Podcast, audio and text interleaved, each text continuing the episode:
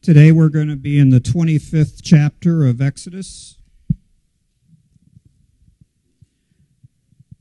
verses 23 to 40. We'll also be uh, a little bit in Exodus 27 and a little bit in Exodus 35, but I'm just going to read the passage from Exodus 25, 23 to 40. This is the word of the Lord. You shall make a table of acacia wood. Two cubits shall be its length, a cubit its breadth, and a cubit and a half its height. You shall overlay it with pure gold, and make a molding of gold around it. And you shall make a rim around it, a handbreadth wide, and a molding of gold around the rim. And you shall make for it four rings of gold, and fasten the rings to the four corners at its legs. Close to the frame, the rings shall lie as holders for the poles to carry the table. You shall make the poles of acacia wood and overlay them with gold, and the table shall be carried with these.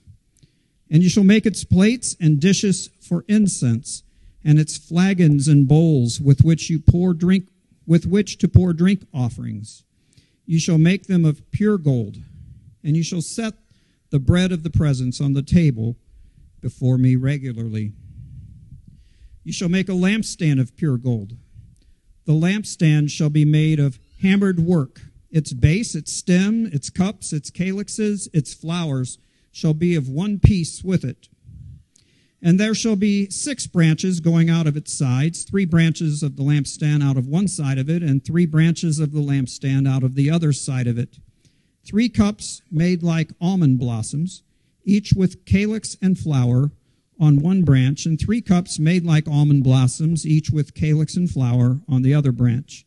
So for the six branches going out of the lampstand. And on the lampstand itself there shall be four cups made like almond blossoms, with their calyxes and flowers, and a calyx of one piece with, with it under each pair of the six branches going out of the lampstand. Their calyxes and their branches shall be of one piece with it, the whole of it a single piece of ham- hammered work of pure gold. And you shall make seven lamps for it and the lamps shall be set up to, so as to give light on the space in front of it. Its tongs and their trays shall be of pure gold. It shall be made with all these utensils out of a talent of pure gold. And see that you make them after the pattern for them which is being shown you on the mountain. It's the word of the Lord. You may have a seat.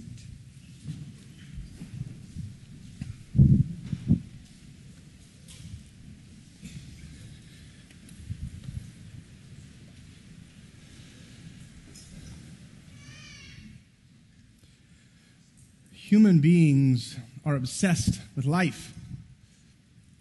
I mean, I know in ours, a culture like ours, which is increasingly revealing itself to be a culture of death, wherein the unborn, the elderly, the sick, the disabled, and the dying are being marginalized, seen as obstacles and expendable. Yes, even ours is a culture that is still obsessed with life. People value life. Maybe not the life of others always, but their own. We want to live. We search for life. I mean, every day people do silly things like eating, wearing seatbelts. They don't like it when they get oxygen cut off from them. They want to stay alive. There's a preoccupation with it. Throughout the years, there have been people who have searched for the mythical fountain of youth so as to prolong their life, or the holy grail so as to, to, to heal them or to give them everlasting life or in our modern society. We want innovative technology and modern medicine that can prolong or, or, or, preserve our life or prevent death or to improve our lives. This obsession with life comes from two sources. One is the fall. Adam and Eve in the garden, they were in the presence of God. And he said, Don't eat of this tree, of the tree of the knowledge of good and evil. For in the day that you eat of it, you will surely die stop living. And that day, death entered in when they sinned. They fell into death. And all of their posterity, everybody who had come from Adam and Eve, has been subject to death. And through fear of death, the writer of Hebrews says, people have been subjected to lifelong slavery to Satan. because they're afraid of death. They're afraid of no longer living. Partly because they have a hopeless view of death. That life is fragile. There are so many things that could end our lives today that we really have no control over. And even if we want to try and hold on to the illusion, we know it's not true. So life is fragile, but death is permanent. And, and, and so many people look at death as the end and they see no hope of life after that. And so they are desperately searching to try to find something to hold on to life. But there's another more positive source for the reason for our preoccupation with staying alive and improving our life. And that source is God Himself. God made us with a built in desire to live. We have a hunger for life. I mean, even the truly suicidal just want what? What do they want? A better life. They want to escape a bad life so that they can get a better life. God is the living God who creates all living things. Anything and everything and everyone that is alive, God has made them so, and He sustains them as so. God has life in Himself, it says in John 5. He is life itself. So that He was that He has made us in His image it's fitting then that we would desire to live, that we would search constantly to stay alive. Our problem then, you see, is not that we desire to live and we search for life. Our problem comes when we search for life outside of God.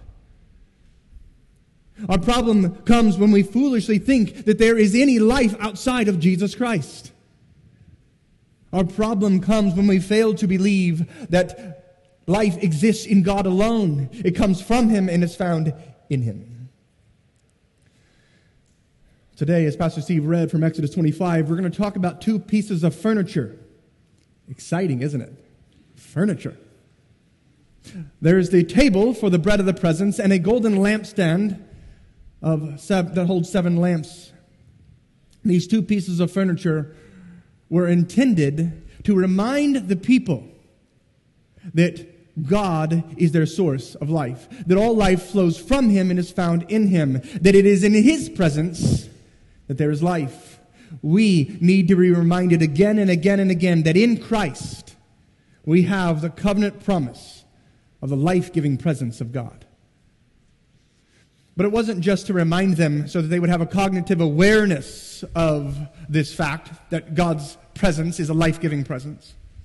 It was reminding them so as to stir them up, to stir up their affection and their, their thankfulness and their joy in God, who is the life giving one. And to humble them is to produce in, their hum, in, them humility, knowing that they cannot preserve their own lives. And to strengthen their faith in God as the life giving one. You might ask, isn't that a bit much for just two pieces of furniture to do? I mean, aren't we asking them to do more than what they are capable of doing? After all, it's just a table and a lampstand. And the tables and lampstands in my house are they're you know, maybe aesthetic, but they're also just mainly functional to be used. Well, these two pieces of furniture are also have aesthetic beauty. They're ornate and they also have function. Look with me at Exodus 25, starting at verse 29.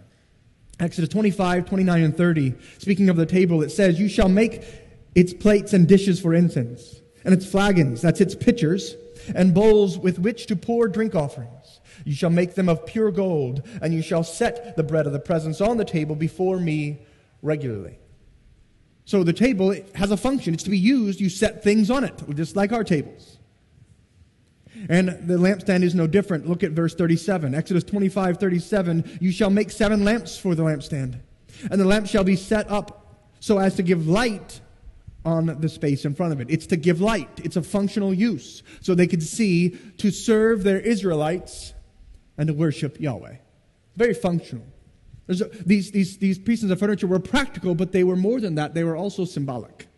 Symbolic. Look at verse 40. Exodus 25 40 says, And see that you make them, that is the lampstand, its utensils, see that you make them after the pattern for them, which is being shown you on the mountain, which echoes verse 9 of chapter 25. Exactly, God tells Moses, exactly as I show you concerning the pattern of the tabernacle and all its furniture, every piece from here on out so you shall make it after the pattern of it. So that tells us that these pieces of furniture are actually being modeled a- after something else. They're just following the, the pattern of something else. They're the copies, the, the symbols of the real thing.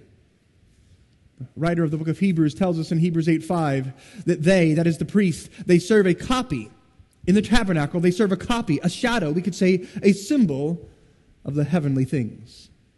When they were dealing with the table for the bread of the presence and they were lighting uh, the, the lamps of the golden lampstand, they were just serving the copies, the symbols of the heavenly realities. For when Moses was about to erect the tent, that is the tabernacle, he was instructed by God, saying, See that you make everything according to the pattern that was shown you on the mountain, which is almost an exact quote from verse 40 and verse 9 of Exodus 25. These two pieces of furniture are practical, but they're more than that. They are symbolic. And as symbols, they represent, they point to, they remind of heavenly realities. They remind the people of the life giving presence of God. How do they first represent the presence of God? Well, the table represents and symbolizes the presence of God because of where it is. It's in the holy place of the tabernacle, which is the tent of meeting. Not, it's not like a church building where we meet together as much as it is a, a place where the priests go to meet with God. God is there to meet with his people. It's the meeting house of God. It's a symbol of God's presence because it's where God dwells. But also because of the name of it and the name of the bread that is on it. Verse 30. And you shall set the bread of the presence, the presence of whom? The presence of God. You shall set the bread of the presence on the table. Listen, God says, before me regularly. I'm there, so set it in front of me. Put the bread on the table where I am, in my presence. And the lampstand is no different. The lampstand symbolizes the presence of God in part because of where it is, in the tent of meeting where God is present, but also because of how it is. It has a sacredness, a holiness to it. It is made of pure gold. The Ark of the Covenant and the table for the bread of the presence were overlaid with gold, both made of acacia wood. Well, this lampstand is of pure gold, 75 pounds of pure gold. And on it they were to have olive oil, pure beaten olive oil, it says in 27, verse 20. The purity of it here representing the sacredness, the holiness, because God is present. And there are seven lamps on this lampstand. Seven, the number of completion, of perfection, of holiness, because God is light, and in him is no darkness at all, John says. And on top, there is an electric light, it's fire. The, the Hebrew word menorah is flame. And, and on top of the lampstand, there are seven flames being lit. And fire throughout the Bible, but especially in Exodus, often represents and symbolizes the presence of God. You see in Exodus chapter 3, the burning bush, where it is not consumed, but it's set aflame. Or you have the pillar of cloud and of fire, where God dwells among his people, leading them and protecting them. Or on the mountain, Mount Sinai, there is fire, where God is said to dwell among his people. And he calls up Moses to be into his presence, where there is fire. These two pieces of furniture are symbols. And they symbolize, they represent the presence of God. But it's not just that God is present, it's what his presence means. Because these two pieces of furniture, the table for bread and the lampstand for light, were meant to remind them of the life giving presence of God. To remind us that in Christ we have the covenant promise of the life giving presence of God. It's in His presence that we have life. And it is life that we long for. It's life that we're obsessed with, that we're preoccupied after, seeking after. It is life that we were made for. So these symbolize the life giving presence of God. It's life giving. First, we see that in verse 30. And you shall set the bread of the presence. It doesn't say you shall set the hammer of the presence. It doesn't say you shall set the diamond of the presence or the gold of the presence. Why bread? because bread is life giving. Bread sustains our life. We eat it to as to stay alive. And God gave them bread, bread from heaven. He provided for them. In Matthew 6, Jesus teaching his disciples to pray says, Pray like this Give us today our daily bread.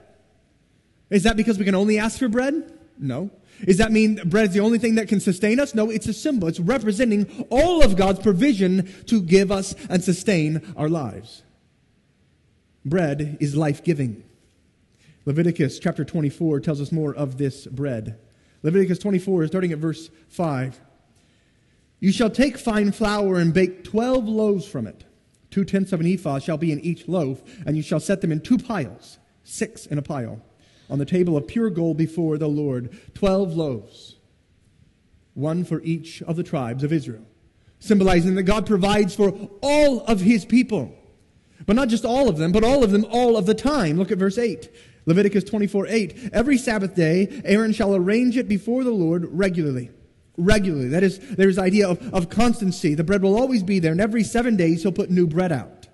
But it will always be in contact with the table. It is from the people of Israel as a covenant forever. God is constantly providing for them, and so the bread is to be constantly on the table. Why? As an offering to the Lord, acknowledging and, and, and like, a, like, a, like a, uh, a token thanking Him. God, all of our life has come from you. You give us all that we have. You are our provider. So we want to symbolize that. that You are the one who is present with us to give us life. But as they offer it to God, does he eat it? Indeed not. Look at verse 9. Leviticus 24 9. And it shall be for Aaron and his sons, and they shall eat it in a holy place. God doesn't eat it because he doesn't need it. He says, I know you're, you're honoring me by acknowledging that I am the life giving one, but I want to continue that theme by giving you more life, giving it back to you. God is the living and life giving God, not the life receiving God. We don't meet his needs, he has none. He meets ours. He gives us life. The lampstand also symbolizes the life giving presence of God. Look at verse 37 of Exodus 25. You shall make seven lamps for it, and the lamps shall be set up so as to give light on the space in front of it. Light. Light is life giving. In the beginning, God created the heavens and the earth, and the first thing He said, let it be, was, let there be light. And there was light. And before He made humans and animals and plants and trees, He made the sun. If we didn't have the sun, our world would be out of orbit. If we didn't have the sun, we would be frozen solid. If we didn't have the sun, there would not be any photosynthesis for our plants and our trees, for us and our animals to eat, and for oxygen that we could breathe. We need the sunlight because it's life giving. It's life giving to our plants and our trees. And speaking of trees, that's what we have in this lampstand. Look at verse 31 of Exodus 25. You shall make a lampstand of pure gold. the lampstand shall be made of hammered work. Its base, listen to the words, its stem, its cups, its calyxes. A calyx is, is the green part that goes around the bud of a flower to protect it before it blooms. It says that it has its calyxes and its flowers shall be of one piece with it. And there shall be six branches going out of each side, uh, each one out, out, of, each, out of its sides. What has branches but a tree? Three branches of the lampstand out of one side of it, and three branches of the lampstand out of the other side of it. Verse 33. Three cups. Three cups made like almond blossoms, with each with calyx and flower one on one branch, and three cups made like almond blossoms, each with calyx and flower on the other branch. So for the six branches going out of the lampstand. To have this, these, these cup-like flowers that are blossomed to have almond blossoms and calyxes and a stem and branches. This is symbolizing something of life. A, a tree that gives life. Where have we seen that before? Remember, this is just a copy, a symbol of the re- heavenly reality. Well, a long time ago, heaven was on earth. There was a place called Eden. Eden, where God dwelt with his people. And in the midst of Eden was a garden. And in the midst of the garden, there was a tree called the tree of life, where God, in his presence, was life giving to his people. And so in the tabernacle, this golden lampstand is pointing backward to Eden and the tree of life. And it is pointing forward to the new creation where there is a tree of life waiting for us. Where there will be no temple or tabernacle because the whole earth will be the dwelling place of God. He will dwell with his people and we will dwell with him. And his presence will be life giving. I, um, I skipped over about three or four pages here of content of uh, uh, showing that this indeed is talking about the life giving presence of God. But hopefully, you can see from what we've talked about so far that, that what this is about is clearly showing that. It's meant to remind us that God is present with his people and his presence is life giving. Because in Christ, we have the covenant promise of the life giving presence of God. But what does that look like? I mean, what does that look like in our everyday experience for God to be present with us and that presence to be life giving? Does it mean that He gives us physical life? Indeed, it does. Job says in Job chapter 12, verse 10 In God's hand is the life of every living thing and the breath of all mankind. Or as the Apostle Paul says in Acts 17, that he gives to all mankind life and breath and everything. And in him we live and move and have our being. But this is true of everyone, all the time. If someone is alive and being sustained, it's because God is doing it. His presence in general is sustaining and giving them life. But this promise, this covenant promise of God's life giving presence, was more than just a general promise to all human beings who are alive. It was a special promise to the people of God. You can read of this about Israel. I love this passage in Nehemiah chapter 9, verses 19 through 21. The Levites are praising God.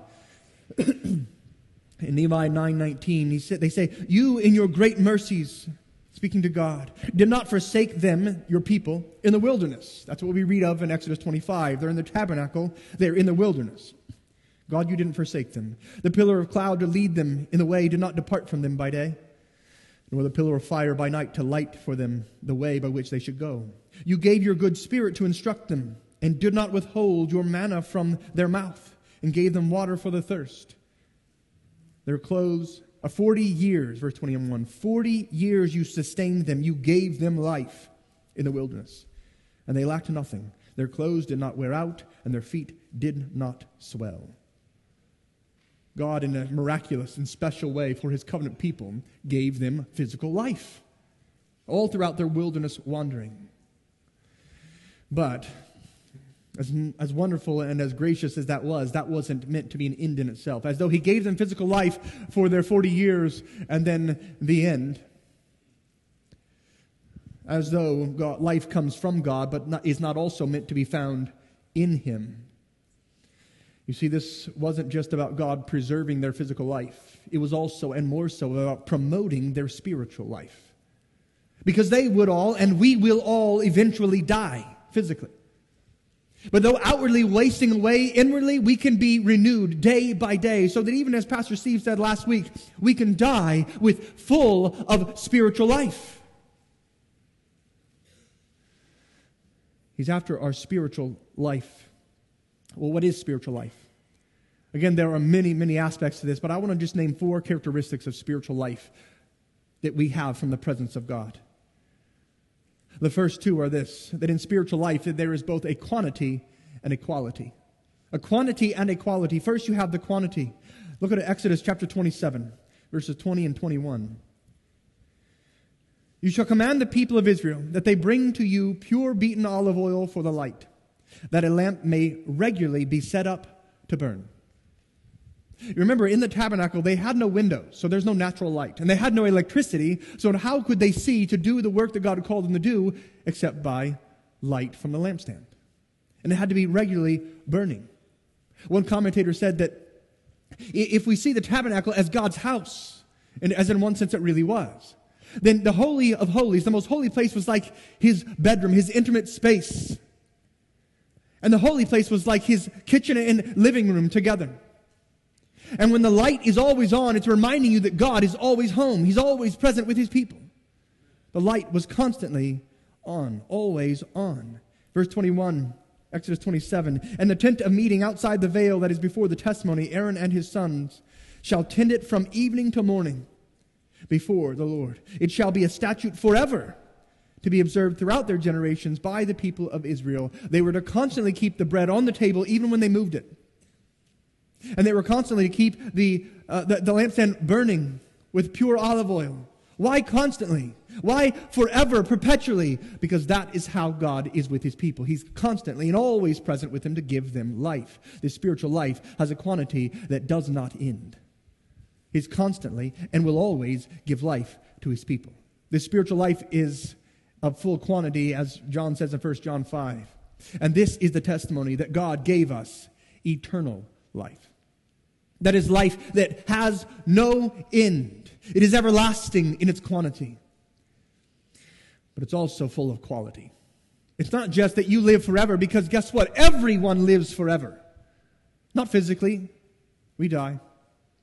But spiritually, everyone will live forever, either in heaven or in hell. In the new creation, we will exist both spiritually and physically forever.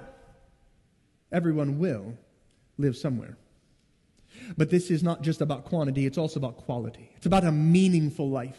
Or as Jesus says in John 10, I came that they may have life and have it abundantly. Abundantly in measure and in quality. Have a meaningful life. And by meaningful, I, I intend both, both meanings. You can have something that's meaningful, meaning it's valuable, it's important. There's substance and essence to it. There is significance to this life that God gives us. And indeed, it's the only significant and meaningful life. But I also mean, intend by the word meaningful, purposeful. If you mean for something to happen, you intend it. It has purpose. And God says, The life I want you to have is one that you live for the purpose for which it was given.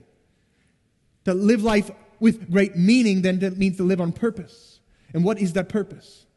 We exist to glorify God and enjoy Him forever. Our life has meaning and purpose when it's focused on Him, which takes us to the second two characteristics of spiritual life. There's a quantity and a quality to it, but also spiritual life comes from God and is in God. That is, God is both the source and the sustainer of life, but He's also the substance of it. He is the focus of spiritual life. I love how the Apostle Paul puts it in Galatians 2. He says, The life I now live in the flesh, like I have a physical life, I'm alive, but he says, I live by faith. I have a spiritual life. As I'm physically alive, I also am spiritually alive, and that spiritual life is by faith, and it's focused on God. I live by faith in the Son of God who loved me and gave himself for me. To be in the life giving presence of God means that the Father so loves us that He has given us His one and only Son, so that whoever believes in Him, whoever lives by faith in Him, shall not perish, won't have everlasting death, but will have eternal life. That God gives us spiritual life means that He has made us alive to God. Ephesians 2, Paul says that you were dead in your trespasses and sins. You were dead to God. Spiritually, no connection, no living connection between you and God. You were dead to Him. But God, who is rich in mercy, by His great love with which He loved us, made us alive. He made us alive to Him. So our spiritual life is connected to Him. It doesn't just come from Him, it's in Him. That God gives us spiritual life means that His Spirit helps our spirit to live by faith in the Son of God who loves us and gave Himself for us. That we have spiritual life then means that God's presence is like giving for us means that we have the promise, the confident uh, confidence of His covenant promise, that we have access to God, that we have acceptance by God, and that we have the activity of God that will constantly preserve and promote our spiritual life. Always.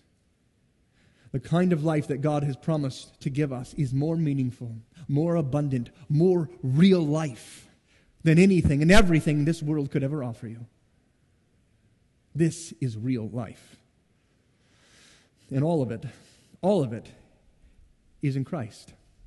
Because Paul says in Galatians 2, I live by faith, not just faith, I believe, and therefore that's okay, but I believe in God, and not just God in general, but I live by faith in the Son of God who loved me and gave himself for me. So I say again, in Christ we have the covenant promise of the life giving presence of God.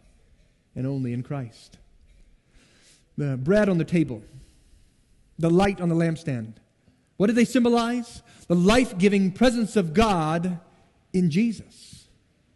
God's covenant promises have been secured by Jesus. God's covenant promise of, of his life giving presence can be accessed only through faith in Jesus. He is the bread of heaven, the bread of God, the bread of life. John 6 is probably one of my favorite chapters in all the Bible. I encourage you maybe just to get time to read it today, the whole chapter. I don't want to read for you, though, just a few verses, 31 to 35 of John 6. Some of the crowd come to Jesus and say, basically, what have you got for us? Our fathers ate manna in the wilderness, as it is written, He gave them bread from heaven to eat. Like, what are you going to give us, Jesus? Jesus said to them, uh, Let me correct you first. Truly, truly, I say to you, it was not Moses who gave you bread from heaven. God gave it through Moses. But then he turns it and he says, But my Father gives you the true bread from heaven. Like, that was just a symbol. Let me tell you the substance, the true bread from heaven. For the bread of God is a person. He said, It's He who comes down from heaven and gives life. He's the life giving one. He gives life to the world. They said to him, Sir, give us this bread always. Jesus said to them, I am the bread of life. Whoever comes to me shall not hunger. Whoever believes in me shall never thirst. When you read in John 6 and it says, whoever follows me or comes to me, or even later he says, whoever eats my flesh and drinks my blood, all these are, are metaphors for trusting Him, for believing in Him, for embracing Him with faith, for living by faith in the Son of God who loves us and gave Himself for us. He is the bread of life. But He's also the light of life. He's the light of life. Where Jesus says in John 8 12, I am the light of the world. Not just the light of the tabernacle, mind you. I'm the light of that, yes, but I'm the light of the whole world. Whoever follows me, he focus, say, focus your faith on me, Jesus says. Will not walk in darkness, the darkness of ignorance, or the darkness uh, of sorrow, the darkness of sin, or the darkness of death. He says, no, but they will have light, and that light will be the light of life itself. A life that has a quantity that never ends, a life that has a quality that is better than anything you can imagine, a life that is from God and is found in God. And it comes by faith in Jesus Christ. In Christ, we have the covenant promise of the life giving presence of God. It is only in Jesus, by His grace, through faith in Him, that we have the covenant promise from God that He will be present with us to give us life now and always. You might wonder though, but Jason, don't you mean that He'll give us that kind of life one day? Well, in 1 John 5, he, he, tells us that this life is, is we have eternal life if we have Jesus. He doesn't just say you will have eternal life if you have Jesus. He says, He who has the Son has life. So it's both later, but it's also now. But we don't always feel it. I mean, if we are truly alive, we don't always feel alive to God. Even as Christians, we don't always feel alive to God. We don't always feel that He is present with us, let alone that His presence is life giving. And even if we can say, Yeah, I believe that God is with me and His, His presence is life giving, we don't always sense the absolute wonder of such a promise. Why is that? Why is it that if we constantly have the assurance of acceptance by God and access to God and the promise of His activity for us to preserve and promote our lives, why is it that we don't feel the experience of divine life surging through us all the time? Because I don't think that's anybody's experience, really. We don't always feel that, do we? If you want to know why, you might not like my answer. It may be the reason why is because you have not been pursuing life in God, but pursuing it elsewhere. Maybe you have been pursuing life outside of Him, foolishly thinking that there is life outside of Jesus Christ. I can have my Christianity here, but there is a world of life out there, and not seeing how all encompassing He is. But that would be a fool's errand because there is no life outside of Jesus Christ. Not real, meaningful life. Life is not in your money or stuff. It's not. Life is not in comfort or pleasure. Life is not in entertainment or traveling or success or popularity or fame. It's just not. There are, there are millions or billions of people who seek after these things and they are dead inside. They are dead to God and have no real life. Don't believe that lie. But even good things, like relationships with your family and, and with your friends, that's not where life is. Life is not even in doing good things like giving and serving and ministry to others. That's not where life is. Because listen to me, you may have very few friends and you may have really little to nothing to speak of in by way of family. And you can still have abundant life. You may have nothing to give others by way of stuff or money. You may have very little opportunities to serve others, or your platform for ministry may be teeny tiny. And God says you can still have a magnificently meaningful life. Now, the presence of all these things like comfort and money and relationships, success and family and ministry and serving, they're not bad in and of themselves necessarily. But neither can they guarantee you life. And sometimes they can get in your way. They can serve as a substitute. And Satan says, See, life is here, just go after it.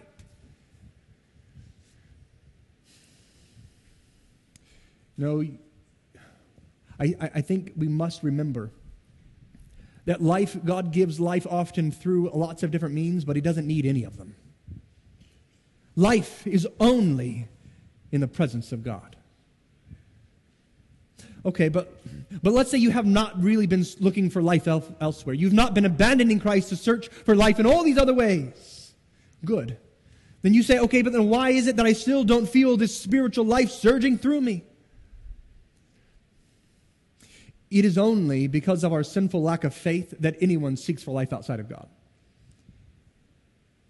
It is only because of our sinful lack of faith that anyone, even Christians, doubt the unbreakable promise secured by Jesus that he will be present with us to give us life.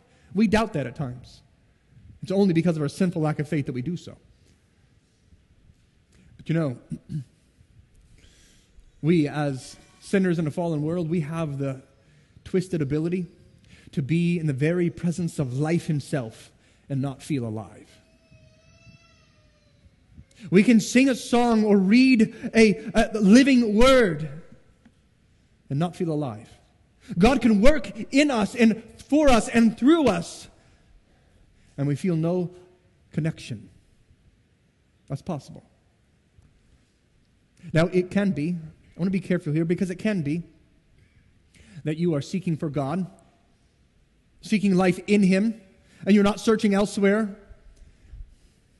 And God sometimes, He hides the sense of His presence and His life givingness from His people for a time. He does this at times, I think, to, to stretch, to test, and to strengthen our faith, to see are you, are you just trusting in the feeling of this or me and my promises? So it's possible to do all the right things and pursue Him and still not feel life surging through you. And yet, I'm convinced that very, maybe most often, the reason why we don't feel life is because we're not seeking Him in faith. It may not be that you are searching for life else, elsewhere, but it cannot be that He has failed to keep His promise. Our sin and our lack of faith in him is sin, by the way. Paul says in 1, in, um, uh, Corinthians that whatever does not proceed from faith is sin. Our sin, as Christians, cannot diminish God's trustworthiness. Our sin cannot destroy his covenant promises. But listen, our sin can and does diminish our ability to trust him most fully. Our sin as Christians cannot diminish God's acceptance of us or our access to Him or His activity for our good to preserve and promote our life. But our sin can and does diminish our affection for Him, our passionate pursuit of Him, and our worship of Him. So often it's not Him, it's us. His life giving presence with and for his people is constant, which is why they had to constantly keep the bread on the table and the oil in the lamps lit. Because God's provision of his presence of life is constant. However, our being confident of this, our being thankful for it, our being humbled by, overwhelmed with, and awe over, and worshipful to God in this in response to his life giving presence is not constant, is it? Our response ebbs and flows, it wanes and it waxes. This is because, in many respects, our response to his life giving presence is only as constant as our faith filled pursuit of him. God's life giving presence is constant, but our awareness of it, our awareness of him is not. Our resting in him, our rejoicing in him is not. And that's mainly dependent upon our intentional focus on him in faith. That's what we talked about this whole past week in Kids Bible Club. Who here was a part of Kids Bible Club this past week? Okay. We talked about focusing on God, remember? Taking a closer look to focus on God. And we said that there are five main ways, simple ways that God has given us in this book, the Bible, for how to do that. It's not just for kids, it's for everyone. How do you focus on the invisible God? You look at what you can see in creation because it, it is telling the truth. It is screaming, God made me. And we see something of his divine attributes when we look at what he's made. Second, we, we listen to the invisible God by hearing from him in his word. Third, we focus on God by being and learning with the community of faith. What you should be saying every Sunday in these songs and in these prayers and in this preaching of this word is God is present giving me life. And this is meant for me to focus on Him because life is me focusing on Him in faith. Fourth, he said we can focus on God, we've talked about by, by praying to Him. We can pray about anything, anytime, anywhere. Focusing on God, asking Him to help us to live by faith.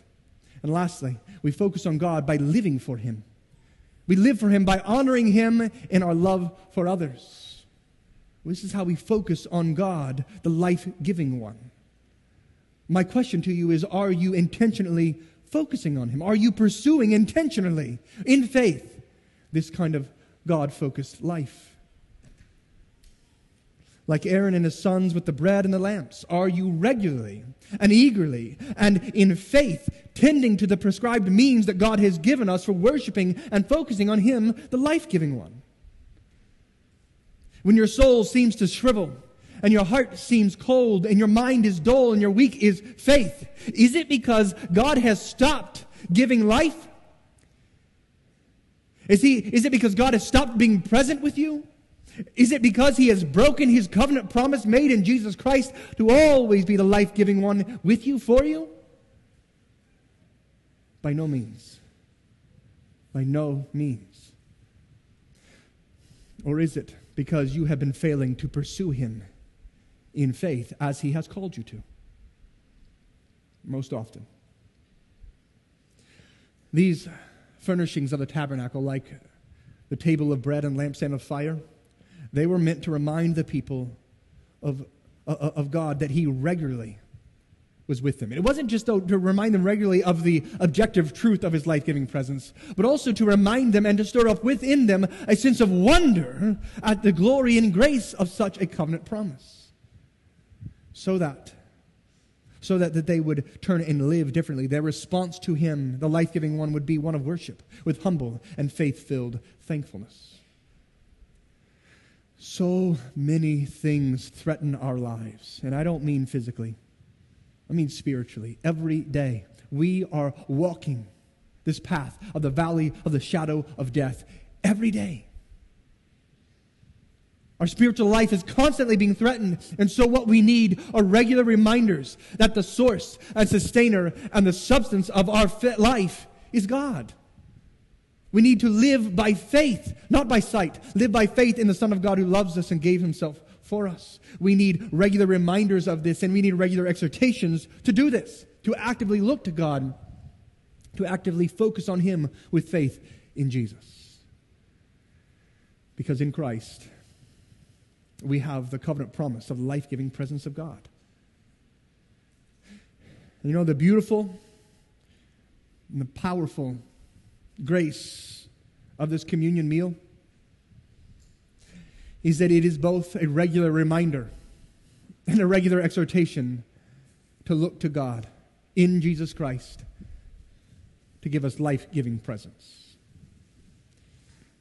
The bread that was on the table for the bread of presence was a kind of covenant meal, constantly reminding them and reassuring them that God does indeed accept them and give access Uh, of Himself to them, and He's promised His activity, His life giving activity for them. And this covenant meal of communion each week does the exact same thing. It reminds us and reassures us of the life giving presence of God that comes by faith in Christ. But the difference between that meal and this meal is that Aaron and his sons were the only ones who could eat it. But this meal is for new covenant Christians. And in the new covenant, this is a kingdom of priests. We all get to eat of Christ. We all get to uh, find, take, partake of his life. We all get to partake of this covenant meal. that is all who are in Christ. You know, if I were to go around the room and ask, though, I bet many of you could tell me of a near death experience. And some of you may be near, have been nearer to death than others, but the fact that you're here and alive means that you didn't actually die, you were just near death. if I could use this as a metaphor for a moment, my sense and my fear is that there are also many who have only had near life experiences here. You've been near life because you've grown up in church. You've been near life because you've heard about Jesus all your life.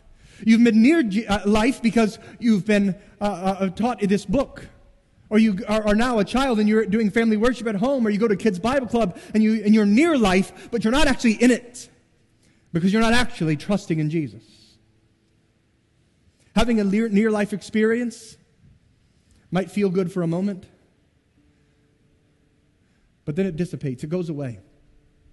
And it cannot, a near life experience cannot undo the fact that you are spiritually dead to God. You need a real life experience. And that comes only by the Spirit of God, by His grace, with your faith focused on Jesus, the Son of God who loves you and gave Himself for you. So if that's not you this morning, if you're not yet trusting in Jesus, living by faith in Him, don't partake of communion. Don't partake of this when others do. It's not yet for you. But bow your head, close your eyes, maybe get on your knees and beg God to give you a sense of your need for Him and of the all sufficient grace in Jesus. And for those of you who are living by faith in Jesus, I invite you to take your communion cup and take out the wafer that is like the bread, the bread of the presence. It is like the bread, not just that it symbolized there, but pointing to Jesus, the real substance, that He is the bread of life. And take it with faith in Him.